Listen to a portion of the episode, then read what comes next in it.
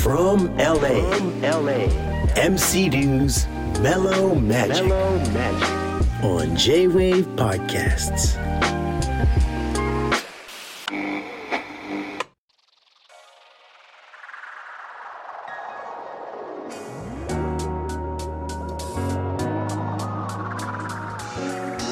From LA, MC Dew's Mellow Magic. 今日もまた始まりました。ありがとうございます。Thanks for joining us. Happy lunchtime. 皆さんが良いランチタイムを過ごしてますように。LA は今日もとてもいい天気です。ちょっと外に出るとね、やっぱ日差しがあったかくて風が涼しくって、人は陽気で食べ物がまずいです。いつもと一緒です。さて今日もね、ツイートいっぱい来てるので行きたいと思います。ツイートエリカちゃん。英語の発音は日本人にとっては難しいよね、マンハッタンとか難しくない？難しいね。マンハッタン何のこっちゃわかんないでしょ。マンハッタン何を言っちゃってんの。ちっちゃいつが多すぎです。マンハッタンです。マンハッタンじゃちょっとわかんないですよね。次のツイートはヤギのビブラートさん。リュウさんは自分に課してるクオリティが高いから失敗と捉えることも多いかと。とっくにベテランなのに頭が下がります。これはラジオ番組一生懸命作ってるっていうところなのかもしれないですね。ありがとうございます。そんなとこ気づいてもらっても嬉しいです。でもね、こう、なんだろう、この年になると失敗しないで生きていくことも結構覚えちゃってるんで、そうするとどんどんこう、保守的になってくるっていうかさ、イケてないおじさんになってきちゃうのが嫌で、ねえ、それこそ今だからこそこう力を使うバイトとかさ、そういうのやってみたいと思っちゃうエビデイ。ありがとうございます。ツイートではですね、メッセージ書いてくれたものはもう毎回必ず読んでます。ラジオ上で読めなくても僕は読んでます。必ず。ありがとうございます。6103、次のツイート。 LA での2人はどのような評価ですか。来ましたね。これ NBA の渡辺選手とルイ・ハチムラ選手ですね。はい、よくぞ聞いてくれました。渡辺選手はごめんなさい、レイカーズ以外の選手は全く情報が入りませんし、調べてないのでごめんなさい、わかりません。しかし、我がレイカーズに入ってきたルイ君、ハチムラ選手はですね、総評から言っちゃうと、去年だっけ、レイカーズに来て、影は薄いです。それはもうスターが揃ってますから、レイカーズは。で、背が高いからもうレブロンの相棒、パートナーとして期待をされて入ってきまして、活躍をしました、それなりに。ですけれども、大スターの影なので、僕としてはもっともっとガツンガツンいってほしいです。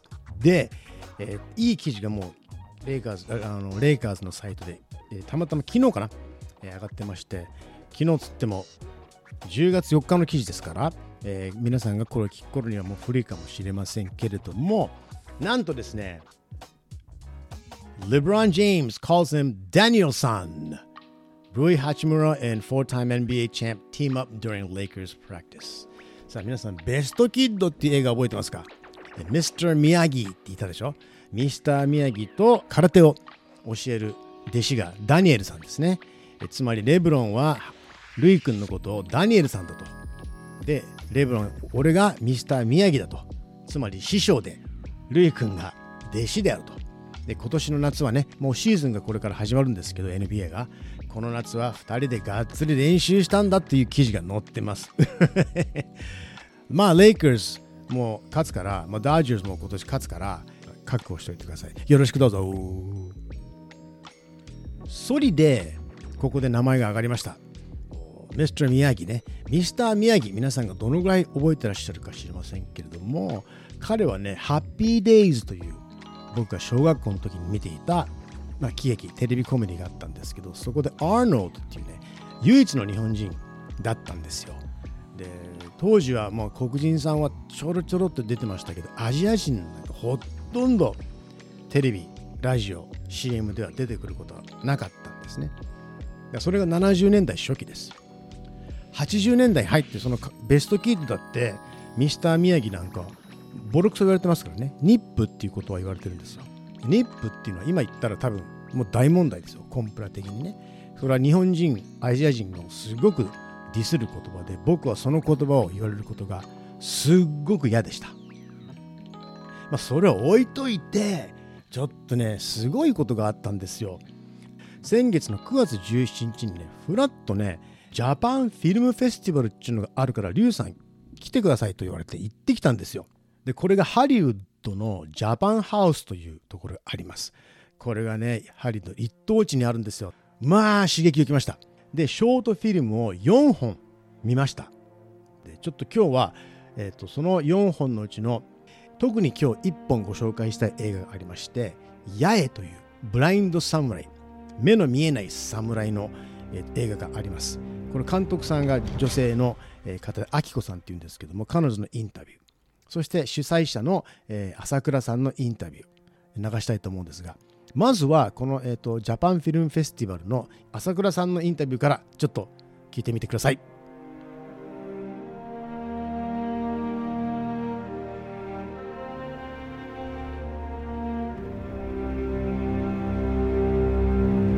させていただきました。今日は本当にありがとうございました。こちらこそ。この日のために来ていただいたんですか？ありがとうございます。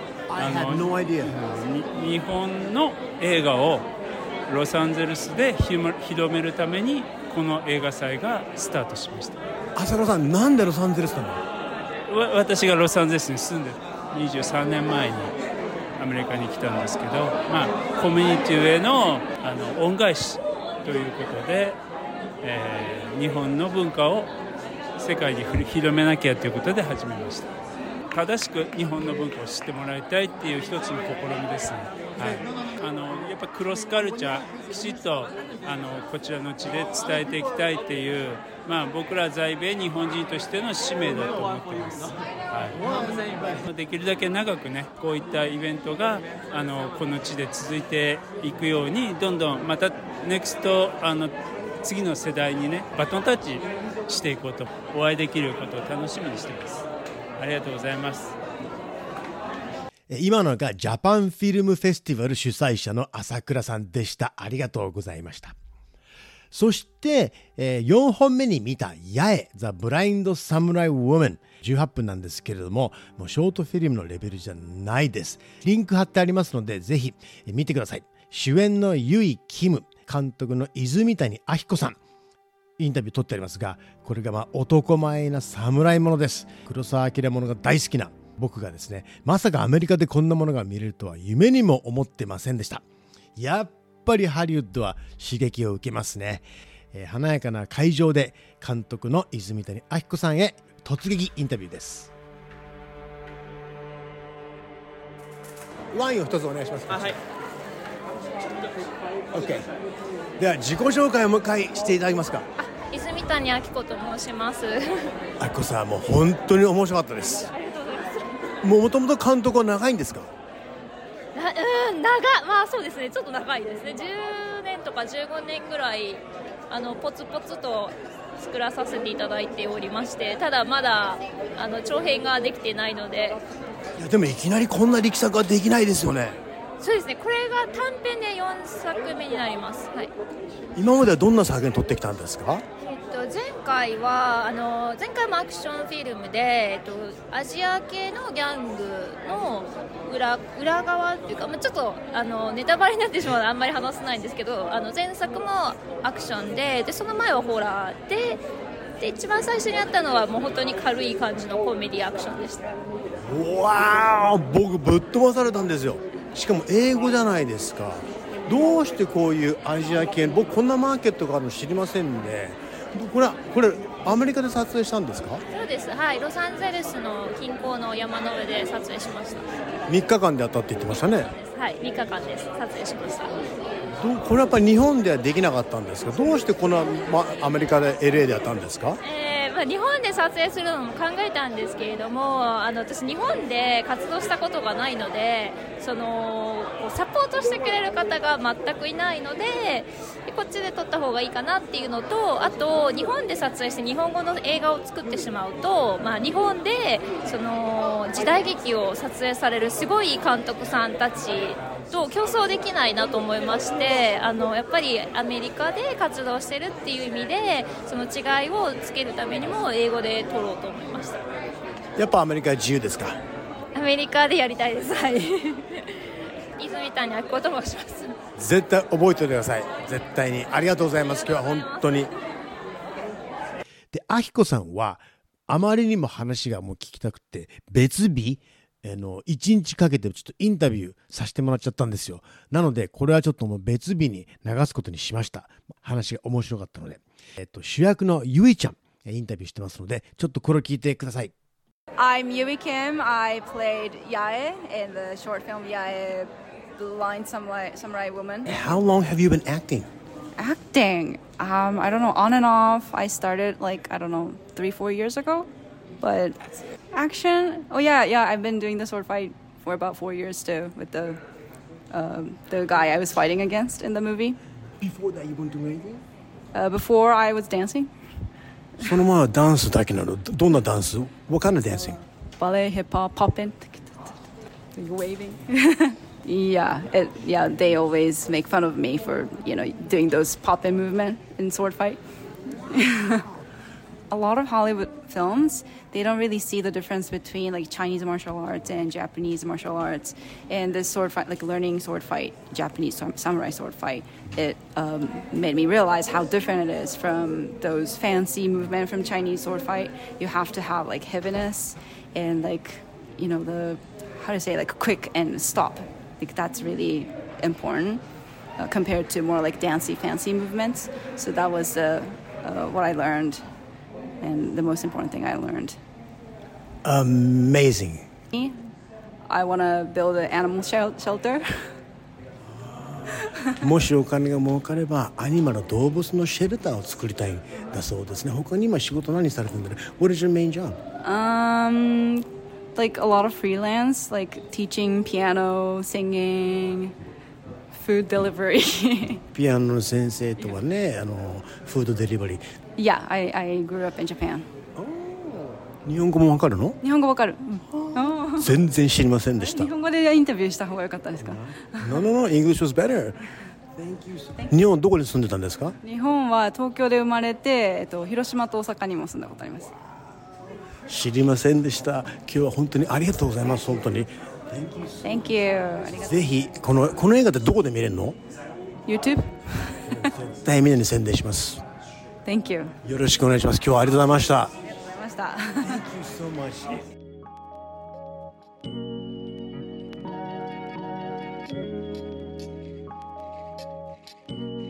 今聞いていただいたのが、改めて Yae The Blind Samurai Woman の主役のユイ・キム、ゆいちゃんのインタビューでした。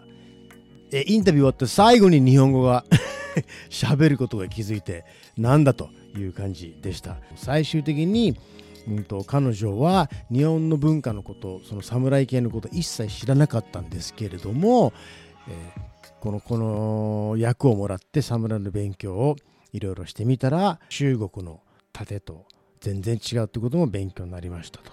多くの日本の俳優さん同様、他の仕事、フリーランス、ピアノの先生とかデリバリーをしながら生計を立ててチャンスを伺っているという感じでした。で、このイベント自体に誘ってくれた美穂さんっていう方も LA に住んでらっしゃる女優さんの方で、彼女は A$AP ロッキーのミュージックビデオにも出てるし、ボスの缶コーヒーのボスの CM にも出てるんですよ。上島竜兵さんと、あとトミー・リー・ジョーンズと、あの例のコマーシャルにも出てるんですよ。で、あれはね、やっぱり LA で撮影して、舞台が成田空港のバージョンなんですけど、成田空港のセットをここ LA で作ったそうです。その話も撮ってあるんですよ。いつ流せるかな。 From LA MCDU's Mellow Magic なので、本日ですけども、ネットトとか情報の普及によって、この2023年、日本人そしてアジア人がますますこうやって正しくレペゼンされてる、描写されてる、され始めてることを心から嬉しく思える日でした。それはやっぱりね、今あなた今日ここでラジオを聞いている皆さんの日頃の頑張りが反映されてます。必ずそこがポイントです。日本人として誇り高く当たり前のように人には挨拶をして、相手社会をリスペクトして、礼儀を示して、外では大声を出さないで、安全運転を心がけて、駅や公園では子供老人を大切にして、そしてそんな中自分たちはすごく我慢しているのは分かってます。それは世界の人を見てます。見てる人は見てます。なのでこういうフェスティバル、そして映画が日本のアジア全体の価値を上げていることを嬉しく思います。なのでこれからヤクルトを飲みに行ってきます。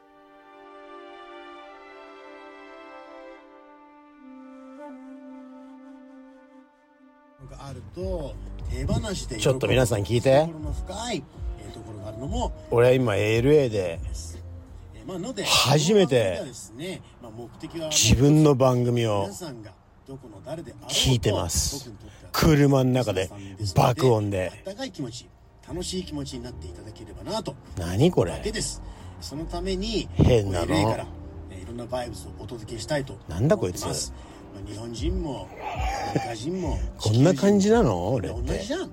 同じことで悩んでこんな番組聞いてんすか。みんな違うだけなので、ちょっとこう周波数、ちょっと目線を変えればなんじゃないのかなと。何言ってんすかこの人。